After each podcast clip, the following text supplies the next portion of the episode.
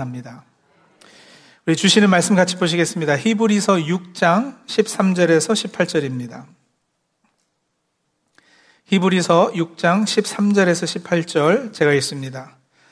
하나님이 아브라함에게 약속하실 때에 가리켜 맹세할 자가 자기보다 더 큰 이가 없으므로 자기를 가리켜 맹세하여 이르시되 내가 반드시 너에게 복 주고 복 주며 너를 번성하게 하고 번성하게 하리라 하셨더니 그가 이같이 오래 참아 약속을 받았느니라.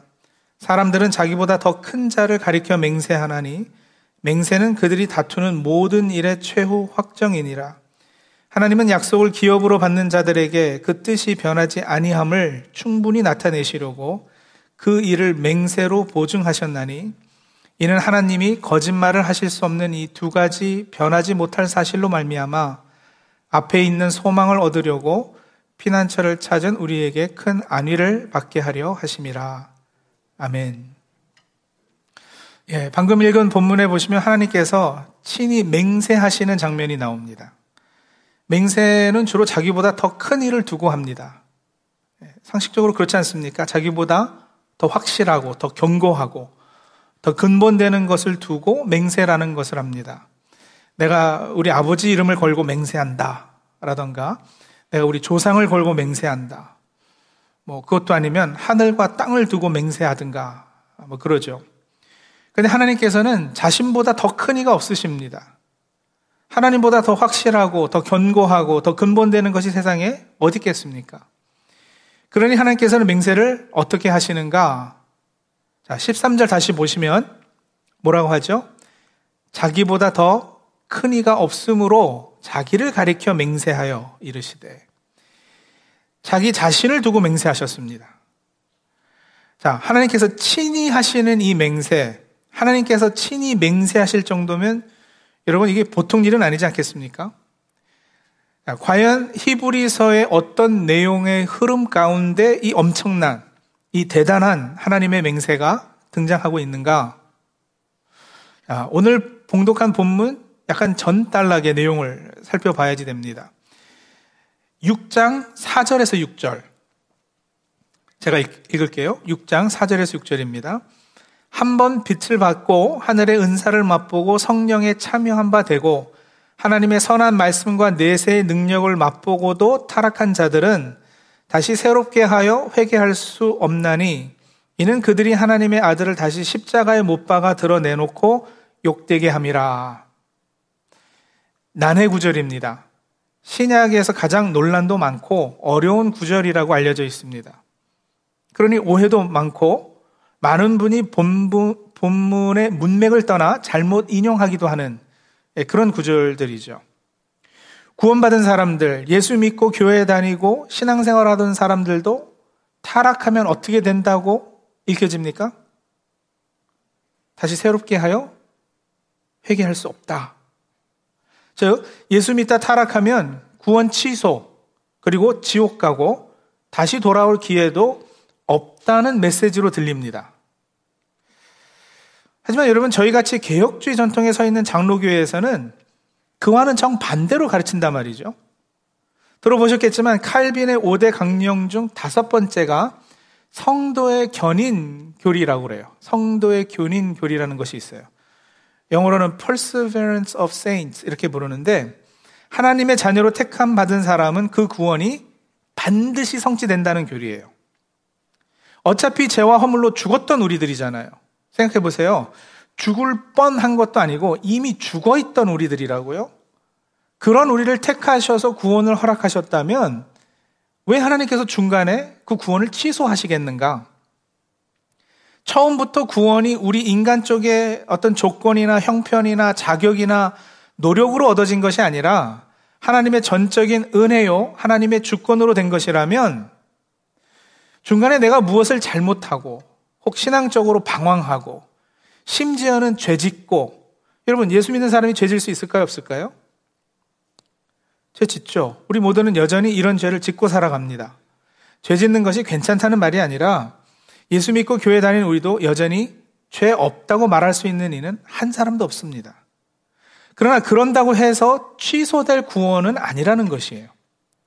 처음에 구원해 주셔놓고는 어디 잘하나 못하나 째려보고 계시다가 하나님께서 잘못하면 너 구원 취소, 그리고 너 지옥 가. 그러시지 않는다고요. 중간에 내 잘못으로 구원 취소가 가능하다면 여러분 그 구원은 궁극적으로 누구에 의해 결정되는 걸까요? 내가 뭐 잘못해서 구원이 취소되면 구원은 나에게 달려있게 되는 거잖아요. 내 잘잘못에 의해 구원이 됐다 말았다 한다면 말이에요. 그건 구원이 나에게 달려있는 건데 그건 전혀 성경적이지 않거든요. 내가 잘해서 구원 얻은 것이 아니든 내가 뭘 잘못해서 구원이 취소될 것도 아닙니다. 구원은 하나님께서 약속하신 바는 반드시 그대로 이루어진다는 사실에 근거한 것입니다. 구원은 나에게가 아니라 하나님에게 근거해 있습니다. 하나님의 신실하신 성품과 하나님의 약속하심에 근거해 있습니다.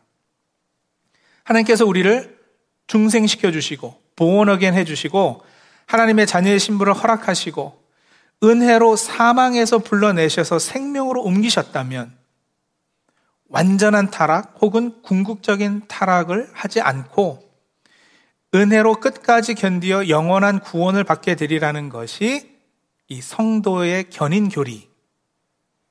또 다른 표현으로는 성도의 궁극적 구원 교리입니다. 요즘 영어로는 좀 전에 말씀드린 perseverance of saints라는 말보다 preservation of saints라는 표현을 더 자주 써요.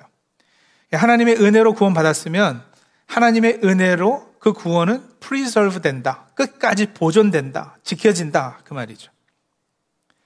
근데 이 교리를 비판하고 오해하는 사람들은 이 성도의 견인 교리가 어떤 기계적이고 또 예수 영접만 하면 구원이 자동으로 되는 어떤 공식으로 잘못 알고 있기 때문에 그래요. 예수 믿으면 구원 취소되지 않고 천국 간다. 그러니까 예수 믿는다고 영접 기도만 하고 나면 그 다음에는 어떤 죄를 지어도 그 삶의 내용이 어떠하든 상관없이 어떤 못되고 악한 짓을 해도 천국 가. 네, 이런 뉘앙스로 이 교리를 이해하는 분은 사실 영적으로 상당히 어리고 미성숙한 그리스도인이던가 아니면 좀 심하게 말하자면 구원이 뭔지 모르는 사람일 가능성이 큽니다. 여러분, 성도의 견인 교리는 기계적인 공식이 아닙니다. 성도의 견인 교리는 하나님과의 역동적이며 유동적, 유기적 관계 가운데서 벌어지는 구원의 체험, 하나님의 지켜주심의 은혜를 말하는 것입니다. 구원에 있어서 하나님의 주권적인 역사하심을 근거로 삼음을 강조하는 교리입니다. 신앙생활 하면서 그런 체험을 친히 해보지 못하니까 이런 교리를 오해하는 거예요. 우리의 연약함에도 불구하고 늘 용서하시고 은혜 주심에 더욱 감사가 충만하여 신앙생활 열심히 잘하겠다라고 다짐케 하는 그런 교리이죠. 격려하고 위로와 소망을 주는 교리이지 나 이제 천국 가는 티켓 따놨으니까 아무렇게나 막 살아도 되겠네 하며 성도들의 삶을 나태하게 만들고 타성에 적게 하는 그런 비성경적 가르침이 아니라는 것입니다.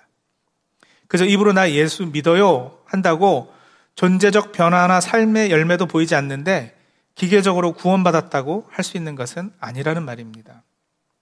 자, 이런 귀한 성경의 가르침을 요약한 성도의 견인 교리를 요 히브리서 6장 4절에서 6절 이것을 근거로 잘못됐다고 비판하고 믿는 사람도 지옥 갈 수 있다. 구원 취소될 수 있다. 라며 구원의 확신을 약하게 만드는 예, 그런 미혹의 무리들이 있습니다. 근데 과연 그런 주장이 정당한가? 절대 그렇지 않죠. 그리고 무엇보다 지금 히브리서 이 부분은 여러분 어떤 신학적이고 교리적인 팩트를 가르치는 것이 목적이 아니라 목회적 차원에서 아버지가 아들에게 타이름을 교훈하듯이 또 영적 지도자인 히브리서 기자가 이 히브리서 독자들을 격려하고 독려하기 위해서 지금 주시는 메시지거든요. 오늘 본문의 경우를 마치 이런 경우와 비슷하다고 보시면 되겠습니다. 대학 갈 준비를 해야 되는데 이 게임에만 빠져 있는 어, 아들이 있어요. 그이 아들을 제가 이제 불러다가 앉혀놓는 거예요. 그리고 타이르죠.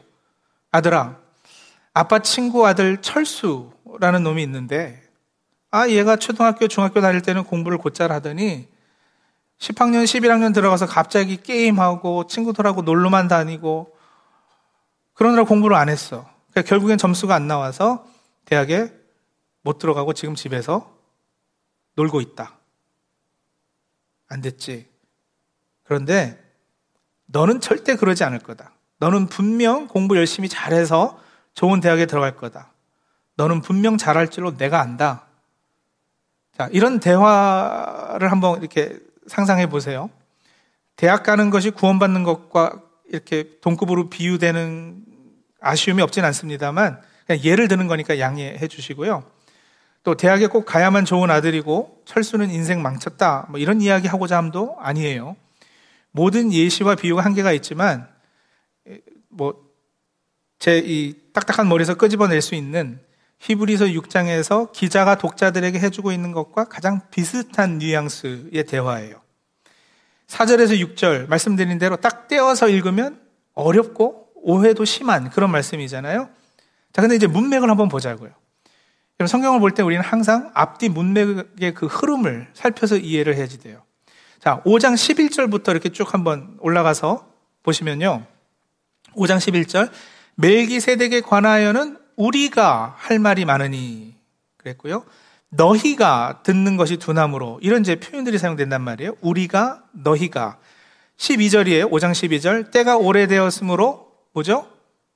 너희가 마땅히 또 너희가 다시 하나님의 말씀의 초보에 6장 1절이에요. 그러므로 우리가 3절에 다시요. 하나님께서 허락하시면 우리가 이것을 허락하리라.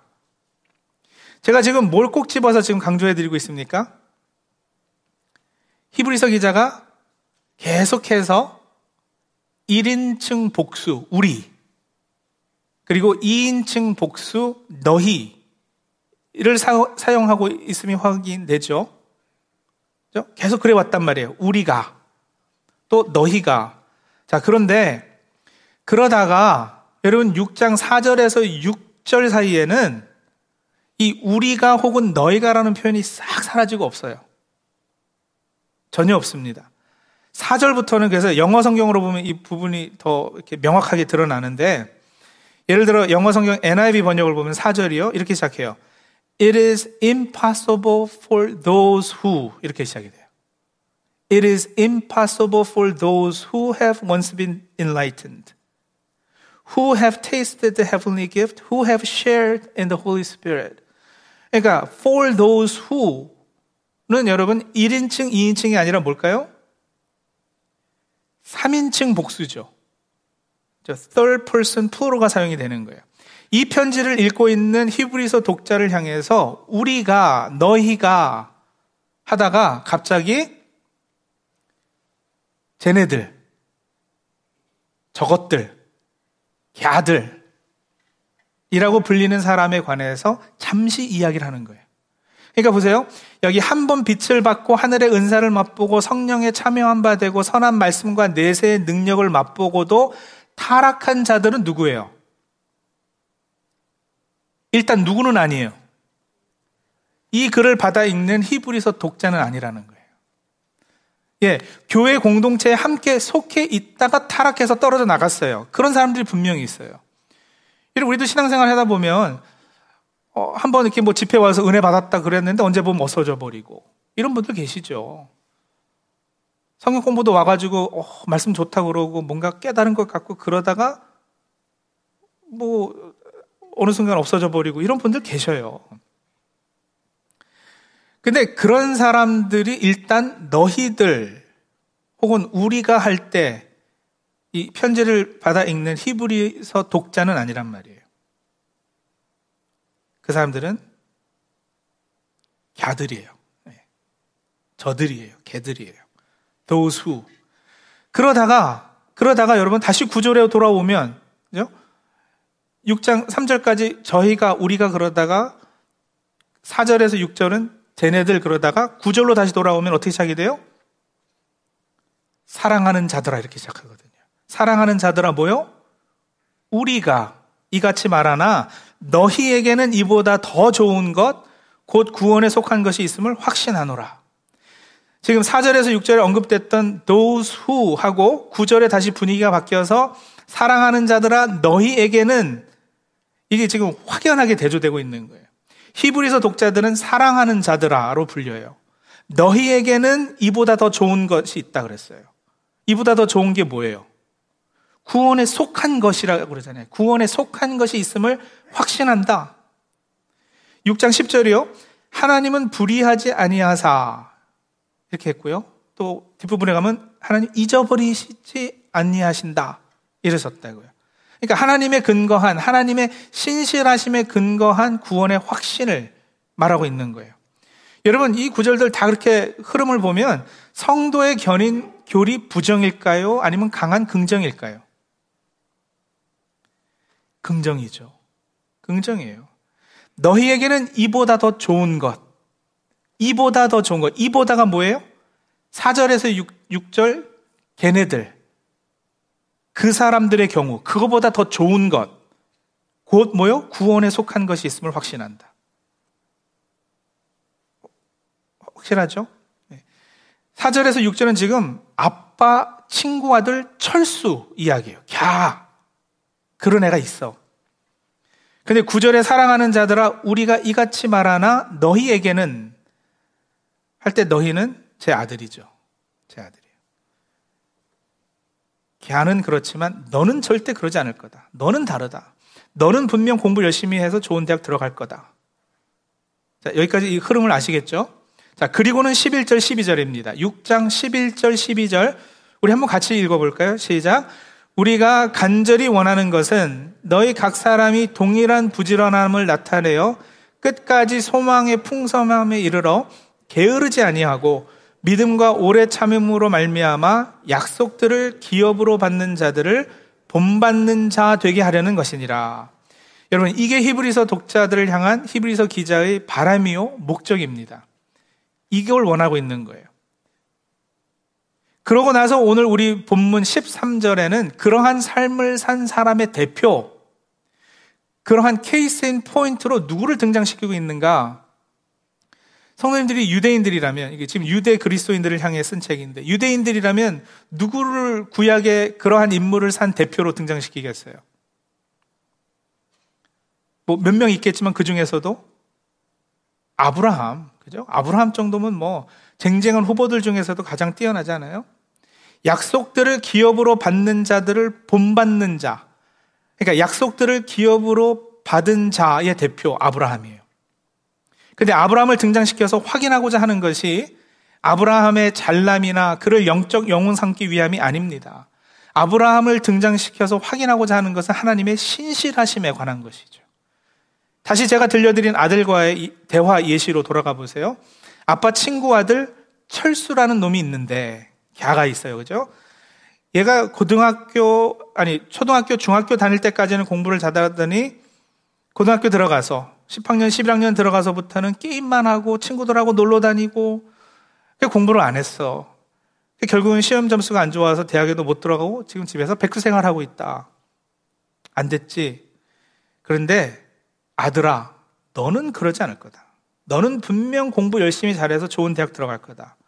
너는 분명 잘할 줄로 내가 안다. 내가 그걸 어떻게 아느냐고?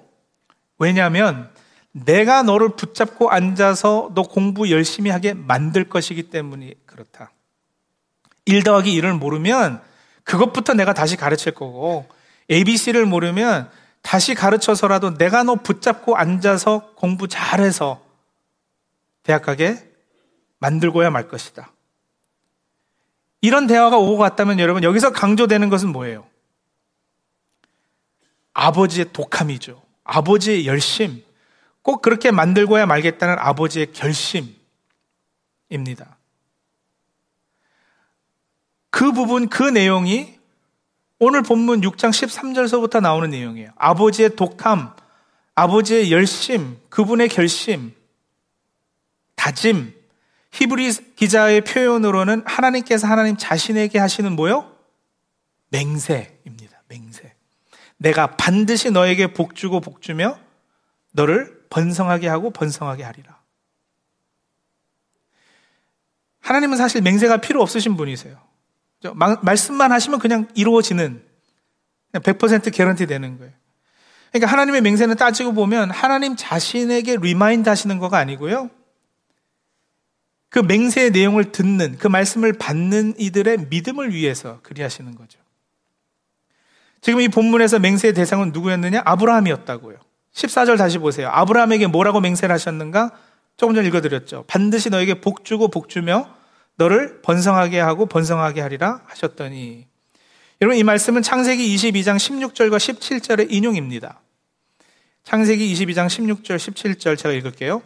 이르시되 여호와께서 이르시기를 내가 나를 가리켜 맹세하노니 네가 이같이 행하여 내 아들 내 독자도 아끼지 아니하였은즉 내가 네게 큰 복을 주고 내 씨가 크게 번성하여 하늘의 별과 같고 바닷가의 모래와 같게 하리니 내 씨가 그 대적의 성문을 차지하리라. 네가 이같이 행하여 내 아들 독자도 아끼지 아니하였은즉 이거 몇 주 전에 설교한 그 내용이에요. 이삭을 바치는 사건. 그 사건 후에 주시는 하나님의 약속을 지금 하나님이 맹세하시는 거거든요. 그럼 이삭을 바치라는 명령에 순종한 대가로, 순종의 결과로, 보상으로 이 복 주시겠다 약속하시는 건가? 어, 네가 내 말 잘 들었으니까 그것에 대한 보답으로 내가 이렇게 복 줄게. 하는 지금 그러시는 걸까요? 그렇다라고 만약에 생각하시면요, 여러분, 이번에는요, 이삭을 바치는 사건이 있기 훨씬 전인 창세기 12장 한번 가보실까요? 창세기 12장 1절에서 3절이에요. 역시 제가 읽습니다. 여호와께서 아브라함에게 이르시되 너는 너의 고향과 친척과 아버지의 집을 떠나 내가 네게 보여줄 땅으로 가라. 내가 너로 큰 민족을 이루고 내게 복을 주어 내 이름을 창대하게 하리니 너는 복이 될지라. 너를 축복하는 자에게는 내가 복을 내리고 너를 저주하는 자에게는 내가 저주하리니 땅의 모든 적속이 너로 말미암아 복을 얻을 것이라 하신지라. 자, 지금 여기서 해주시는 하나님의 복의 약속은 22장 아브라함이 이삭을 바치라는 명령에 순종하고 나서 해주시는 그 복의 약속과 그 내용이 같을까요? 다를까요? 본질적으로 같습니다. 근데 22장에는 분명히 네가 이같이 행해서 내 말을 잘 들어서 자식을 많이 주는 복을 주겠다 그러셨잖아요. 근데 12장에서는 아브라함이 뭘 했을까요? 뭘 하고 나서 하나님께서 이 12장 1절에서 3절에 복을 약속해 주고 계실까요? 여러분, 아브라함이 12장에서는 한 개 쥐뿔도 없습니다. 그런데도 약속은 뭐예요? 22장 이삭을 바치는 순종을 하고 나서 허락하신 그 복의 약속과 똑같아요. 이삭을 바치기 전에 하신 복의 약속, 이삭을 바친 순종의 행위를 한 후의 복의 약속, 질적으로 그 내용의 차이가 없어요. 사실 같은 내용의 약속을 하나님께서는 아브라함에게 12장에서도 하셨지만 13장, 15장, 16장, 17장에서도 하시고 그리고 22장에서도 하신 거예요. 정리해 드리자면 히브리서 기자가 히브리서 독자들에게 믿음과 오래 참음으로 말미암아 약속들을 기업으로 받는 자들을 본받는 자 되게 하려는 목적으로 그러한 약속을 기업으로 받은 자 중에 대표격인 아브라함을 등장시키는 것은 하나님께서 정말 별것도 아니었던 아브라함을 택하셔서 그가 자꾸 이런 표현 죄송해요. 짓불도 한 것도 없, 없었던 그때부터 하나님께서 아브라함을 온전한 사람으로 만드시기 위해서 하셨던 모든 하나님의 열심의 노력들, 그걸 하나님께서 친히 하셨다라는 것을 보여주기 위해서예요. 아무것도 아닌 그를 세워서 아들을 제물로 순순히 내어놓는 순종하는 사람에 이르기까지. 하나님이 붙잡아요. 내가 너를 붙잡고 앉아서 공부 열심히 하게 만들고 말 것이다. 1 더하기 1 모르면 그것부터 다시 가르치고 ABC 모르면 내가 다시 가르쳐서라도 내가 너를 공부 잘해서 좋은 대학 가게 할 것이다. 아버지의 독함, 아버지의 열심, 꼭 그렇게 만들고야 말겠다는 아버지의 결심. 하나님께서 그걸 하신 거예요. 하나님께서 자신을 두고 맹세하신 바가 바로 그것이에요. 하나님의 맹세하시고 맹세하신 바를 이루심 속에서 아브라함은 드디어 순종하여 이삭을 바치는 자리까지 나갔다니까요. 드디어 아브라함은 어떤 경우에서도 하나님의 약속을 붙잡는 사람으로 본인의 머리는 이해도 되지 않는 명령을 받고도 순종하는 자리까지 나간 거예요. 이 모든 것이 다 하나님께서 내가 반드시 너에게 복주고 복주며 이렇게 약속하셨기 때문이죠. 그래서 여러분, 순종하면 복 받는다가 아니라 이미 복 안에 들어와 있기 때문에 순종이 가능해졌다라는 공식으로 이제 우리의 믿음의 패러다임이 바뀌어져야 할 것입니다. 하나님의 맹세는 부르시고 책임지신다는 확신을 주기 위해서입니다. 부르시고 그냥 내버려 두는 것이 아니에요. 가다가 잘못하면 그냥 버리고 가시는 분이 아니셔요. 부르신 자를 향한 끊임없는 하나님의 의지, 열심을 보여주시는 것이 이 하나님의 맹세예요. 아브라함이 스스로 신앙이 있거나 열국의 아버지가 될 만한 자격이 있던 사람이면 맹세도 필요 없잖아요. 그죠? 그냥 자기가 잘 알아서 하도록 내버려 두면 돼. 근데 그렇지 못할 위인이니까. 그걸 못해서 중간에 아브라함이 뭐 합니까? 중간에 이스마엘도 낳고. 그러다가 구두라라는 첩을 들여가지고 또 자식들 낳아보고. 나이 들어가고 자식 낳을 수 있는 생식 능력은 사라져가는데 약속이 믿기지가 않으니까. 현실적으로 자기가 인간적으로 해볼 수 있는 노력은 이것저것 다 해본 아브라함이란 말이에요. 그런 그에게 그 몸이 죽은 자 같이 된 백세 아들이 허락이 되니까 그러니까 믿음이 이제 조금 나아졌어요. 그래서 이제는 아 이삭을 제물로 달라고 해서 내가 드린다 하더라도 그래 하나님 뭐 그러시죠. 제물로 받지만 하나님께서 다시 살려주시겠지. 우리 우리 몇 주 전 설교 봤잖아요. 하나님의 약속은 확실한데 천지는 무너져도 하나님의 말씀은 변함이 없는 것인데 그 약속이 이루어지기 전에 아들이 만약에 죽게 되면 어떻게든 다시 살려놓으시겠지. 그러면 이 죽은 아들이 다시 사는 놀라운 광경도 볼 수 있겠네 하면서 막 오히려 설레고 기대가 되고 그리고 그런 소망을 품고 모리아 산에 한 걸음 한 걸음 올라간 거예요. 여러분 하나님께서 도로 못하시는 것이 있어요. 그 중에 하나가 거짓말이죠. 하나님 자신을 두고 맹세하신 약속을 하나님께서는 그렇게 꼭 이루시고야 마십니다. 오늘 본문에도 분명 적고 있잖아요. 18절에. 이는 하나님이 거짓말을 하실 수 없는 이 두 가지 변하지 못할 사실로 말미암아. 두 가지 변할 못할 변하지 못할 사실이 뭔가 우리 안타깝게도 개혁 개정은 이걸 잘 안 살려놨어요. 그래서 제가 세 번역으로 18절 다시 읽어드릴게요. 들어보세요. 이는 앞에 놓인 소망을 붙잡으려고 세상에서 피하여 나온 사람들인 우리가 이 두 가지 변할 수 없는 사실, 곧 하나님의 약속과 맹세를 의지하여 큰 위로를 받게 하려는 것입니다. 약속과 맹세. 하나님께서 약속하고 맹세하실 때 거짓말 하실 수 없다. 이사야서 14장 24절 이렇게 말씀하셨어요. 만군의 여호와께서 맹세하여 이르시되 내가 생각한 것이 반드시 되며 내가 경험한 것을 반드시 이루리라. 또 신명기 29장 12절 13절입니다. 내 하나님 여호와의 언약에 참여하며 또 내 하나님 여호와께서 오늘 내게 하시는 맹세에 참여하여 여호와께서 내게 말씀하신 대로 또 내 조상 아브라함과 이삭과 야곱에게 맹세하신 대로 오늘 너를 세워 자기 백성을 삼으시고 그는 친히 내 하나님이 되시려 함이니라. 여러분 하나님께서 예수 그리스도 안에서 우리 성도님들을 택하시고 부르셨습니다. 우리를 자녀 삼아 주셨습니다. 우리가 어떤 존재냐? 너희가 어떤 존재냐?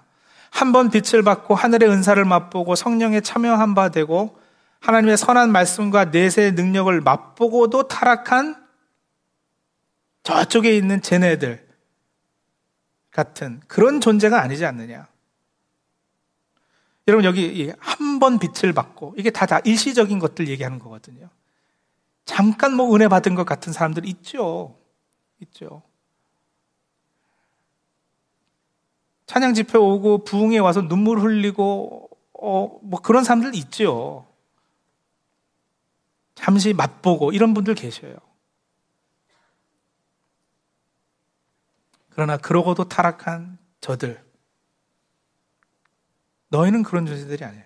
사랑하는 자들아, 너희에게는 이보다 더 좋은 것, 곧 구원에 속한 것이 있음을 확신한다. 어떻게 하냐고요? 하나님께서 맹세하셨잖아요. 하나님께서 아브라함에게 그리하셨던 것처럼 이제 하나님께서 우리를 대하고 계셔요. 히브리서 독자들의 상황이 여러분 핍박도 많았고 유혹도 많았어요. 그들을 격려하는 거예요. 네로 황제의 핍박이 힘들지. 너희들 유대교로 다시 돌아와. 돌아오면 문제 다 해결돼. 그러니까 다시 옛날로 돌아가면 다 편해질 것이다라는 어떤 그런 유혹. 이런 것들이 지금 히브리서 독자들이 당하던 상황이에요. 그러나 바로 그때 그렇게 믿음이 흔들리고 배교의 유혹이 어느 때보다도 강한 바로 그때 하나님께서 맹세하시는 그 음성을 들어라. 이렇게 적고 있는 거예요. 성도님들, 오늘 우리에게도 같은 메시지를 주고 계십니다. 이 시대 참 예수 믿기 힘드시죠? 세상에 달콤한 유혹이 너무도 많죠. 특별히 팬데믹 기간에 나태해지시지 않으셨어요?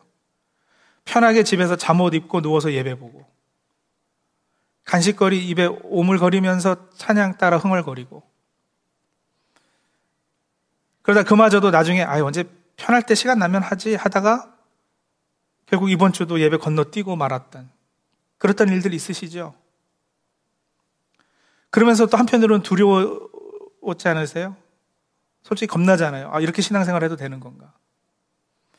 신앙 양심이 이러다 화인 맞는 건 아닌가? 혹시 이러다 나 하나님 앞에서 쫓겨나는 거 아닌가? 이러다 내 구원 취소되는 거 아니야? 편해지다 나태해짐과 그것이 은근히 걱정됨, 그 사이 어딘가 애들 있어 보셨잖아요. 성도님들, 근데 그것도 괜찮아요. 신앙이 나태해져도 뭐 좋다, 괜찮다 이런 말씀이 아니라 사실 나태해지는 건 우리의 죄된 본성이고요. 근데 그러면서 이러면 안 되지 않을까? 뭔가 이렇게 두려움이 생기고 근심이 생기는 것은 여러분 고린도 후서 바울 사도에 의하면 택함 받은 사람에게 절대적으로 있을 수밖에 없는 구원에 이르는 근심이기에 그래요. 왜냐면 성령께서 택한 우리를 가만히 내버려 두지 않으시거든요. 나태해지다 나태해지다 영적 침체에 빠져서 그냥 멸망으로 향하도록 성령께서 그냥 내버려 두지 않으시거든요. 지적하시는 거예요. 동기부여해 주시는 거예요. 격려하셔서 팬데믹 기간 쓰러지고 게을러졌던 우리를 다시 일으켜 세워주십니다. 하나님께서 하나님 자신에게 맹세까지 하셨다니까요. 우리가 혹시 그거 잘 모를까봐 아들까지 걸고 맹세하셨어요. 아들까지 걸고 맹세하신 분의 각오는 진짜로 독한 각오입니다. 감히 우리의 나태함이, 우리의 침체가, 심지어는 우리의 불순종과 재앙마저도 그분의 맹세를 이겨낼 수는 없습니다. 너 내 거다. 너 내가 찍었거든. 나는 네가 올바른 나의 자녀, 나의 백성다움, 구원받은 존재가 될 때까지 너를 절대 포기하지 않을 것이다. 하나님 그렇게 말씀하십니다. 오늘 본문 몇 장 뒤인 히브리서 13장에서도 하나님께서 내가 결코 너희를 버리지 아니하고 너희를 떠나지 아니하리라 말씀하세요. 그분이 스스로 맹세하심이 반드시 기필코 우리를 하나님 앞에 온전하고 성숙한 신앙의 자리에 세우고야 마실 겁니다. 그러니 여러분, 하나님 맹세 앞에서 한편으로는 위로가 있으시길 바라고요. 다른 한편으로는 거룩한 두려움에 사로잡히시길 바랍니다. 그리고 어차피 하나님 손에 붙잡혔다면 하나님의 복의 대상이 된 이상, 하나님의 약속의 대상이 된 이상, 빨리 항복하시는 것이 신상에 좋으십니다. 어차피 벗어나지 못해요. 우리는 귀한 보배를 한 번 맛보고 돌아선 사람들이 아니거든요. 우리는 한 번 빛에 노출되었다 좋은 거 맛보고 타락한 자들 될 수 없는 사람들이에요. 우리는 개아들이 아니에요. 우리는 하나님께서 독생자를 십자가에 내어주셔서 그 핏값으로 산 존재들입니다. 그런 우리를 이제 와서 포기하시겠어요? 절대 그러지 않으십니다. 그러니 이제 현장 예배도 새롭게 재개되는 이 즈음에 새로운 결단과 각오를 하십시오. 더 이상 게을러지지 않겠다고 오늘 이 자리에서 작정하십시오. 그동안의 침체 떨쳐버리고 겨울잠에서 막 깨어난 동물들처럼 기지개 펴고 일어나서 이제 동굴 밖으로 나오십시오. 히브리서 기자의 애타는 권면에 우리 성도님들 순종하십시오.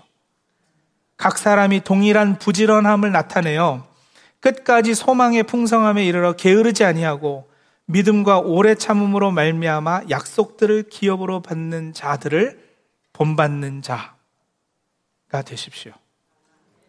기도하겠습니다.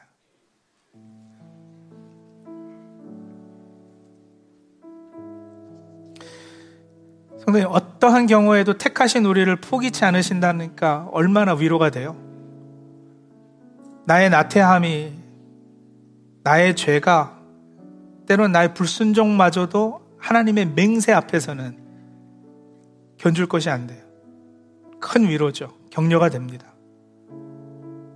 그러나 그것이 또 한편으로는 거룩한 두려움으로 다가와야지 돼요.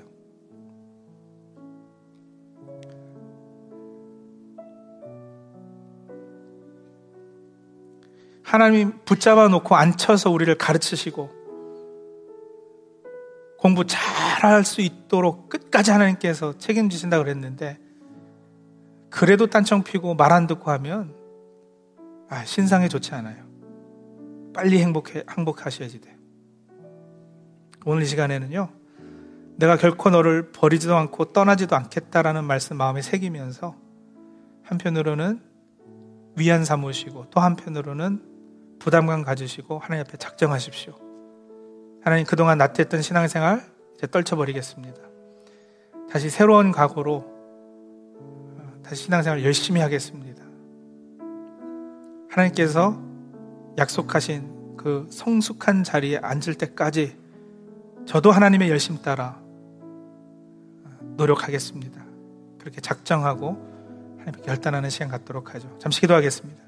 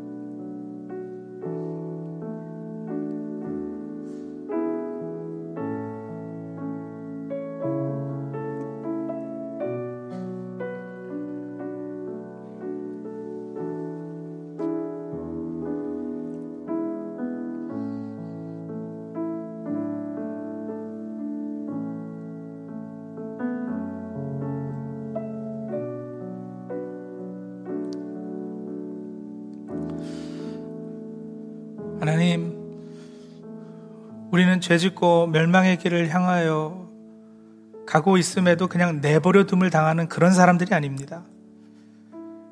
우리는 하나님 손에 붙잡힌 사람들입니다. 하나님께서 복 주시겠다고 약속받은 그 약속의 대상들입니다. 그런 사람들이기 때문에 하나님의 은혜에서 벗어나지 못합니다.